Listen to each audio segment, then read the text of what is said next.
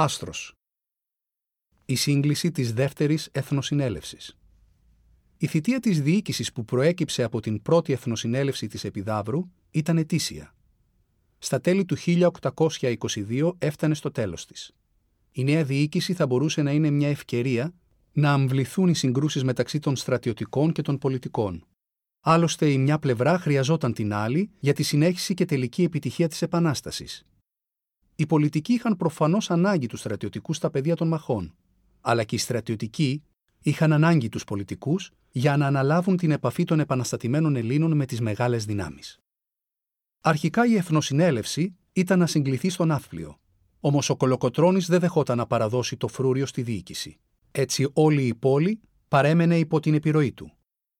Τελικά η δεύτερη Εθνοσυνέλευση επισήμως έλαβε χώρα από τις 10 έως τις 30 Απριλίου του 1823 στο Άστρος Κινουρίας. Από την αρχή φάνηκε ότι οι πληρεξούσιοι ήταν χωρισμένοι σε δύο παρατάξεις. Όσοι υποστήριζαν την κυβέρνηση έμεναν στα Αγιανίτικα καλύβια. Όσοι υποστήριζαν τους στρατιωτικούς ή ήταν αντίθετοι προς την κυβέρνηση βρήκαν κατάλημα στα Μελιγιώτικα καλύβια.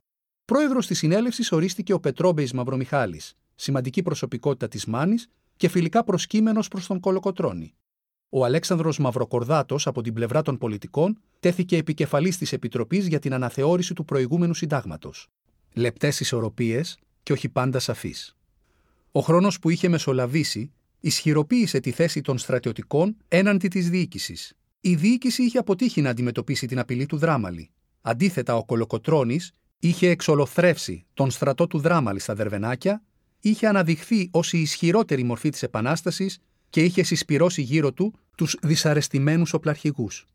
Όσα συνέβησαν στη συνέλευση έθεσαν τις βάσεις για τα γεγονότα που καθόρισαν τα επόμενα έτη της Επανάστασης.